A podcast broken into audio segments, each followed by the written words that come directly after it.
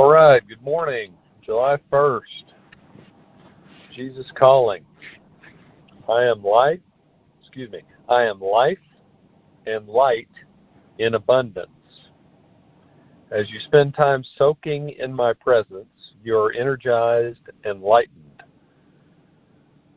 Through communing with me, you transfer, transfer your heavy burdens to my strong shoulders. By gazing at me, you gain my perspective on your life. This time alone with me is essential for unscrambling your thoughts and smoothing out the day before you. Be willing to fight for this precious time with me. Opposition comes in many forms your own desire to linger in bed, the evil one's determination to distract you from me, the pressure of family, friends, and your own inner critic to spend your time more productively. As you grow in your desire to please me above all else, you gain strength to resist these opponents. Delight yourself in me, for I am the deepest desire of your heart. Okay, our first reading today is Psalm 48 9. Within your temple, O God, we meditate on your unfailing love. The second one is Deuteronomy 33:12. The people of Benjamin Actually, I started in the wrong spot. Moses said this is this about the tribe of Benjamin. The people of Benjamin are loved by the Lord and live in safety beside him. He surrounds them continuously and preserves them from every harm. The last reading is Psalm 37 4. Take delight in the Lord, and he will give you the desires of your heart. So, the part of the reading today that got my attention was the part that said we should fight for our precious time each day with God because opposition comes in many forms. The first form of opposition listed was the desire to linger in bed. If you get up and spend some quiet time in the morning with God, then you may know what the author is talking about. It, it's easy just to hit the snooze button, roll over. For me personally, I don't typically do my quiet time like this first thing in the morning. Um, but for everyone that does, uh, I'm sure there are lots of benefits to doing that first thing in the morning, mainly starting off your day with God, but but also because the distractions are probably at a minimum that time of the day. And then the the second form of opposition listed in the reading was the evil one's determination to distract you from spending time with God. It is, it's, I mean, if you think about it, it's so easy to be distracted. We have so many things vying for our attention. You know, uh, so many things that that need to be done and we feel like need to be done. Work, chores, errands, fixing stuff that breaks. And and then there's all the stuff in life that we want to do. Like relax, watch TV, go grab pizza and ice cream, you know, with family and friends, planning our next vacations, taking naps, doing our hobbies. All all good things, but but it's easy to let all that stuff distract us from spending a little time with God. There, there's so many options. There's so many things to do.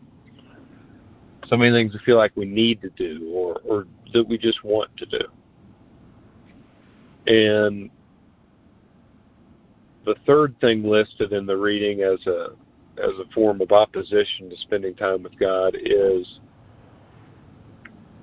the pressure we feel to to be productive, to spend our time productively. As a parent, as a banker, I certainly feel the need to be productive. as parents, we teach that concept to our kids. You know, be productive. Don't just sit around playing Xbox all day long in summertime. But the truth is we can go too far that way where where you where you are so determined to be productive, to teach your kids to be productive, to be doing something all the time, that you miss out on the simple yet profound blessing that God has for for all of us. The the blessing of just being in his presence, quiet, without distraction. So as we commune with God, spend that time quietly with him. We do unscramble our minds a little bit and we gain a little bit more of his perspective which is probably more important than staying busy and being productive all the time. I'll go ahead and start our prayer today, and we can remember that concept and pray about that a little bit. Lord, we thank you for time with you. The time that uh, we have where we can just be still know that you are God, know that you are for us, know that if you're for us, who of any significance can really be against us if you are for us? You are too powerful. And not only powerful, but loving and caring and help us to remember that even as we strive to be productive and, and do things of value and help us balance uh, that desire to be productive and do what you call us to do um, and to achieve goals and to work hard and be busy. Help us to balance the, those things, which are all good things, with a little bit or a lot of time with you. Dedicated, focused time with you for a little while, whatever that amount of time may be, but, but also, like we talked about before in this Devo, just kind of an ongoing focus on you a, a perspective that our focus on you is it's really more important than anything else. And all the stuff we do is important. What we teach our kids, how good of a spouse or friend that we are, how hard we work to achieve goals and and to uh, be a good employee. All of those things are very important, but really, they're not as important as serving you. And part of being in tune with you is just spending a little time with you, focused and enjoying the blessing of your presence. Help us to remember that.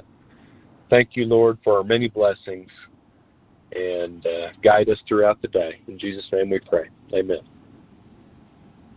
Have a fantastic day today.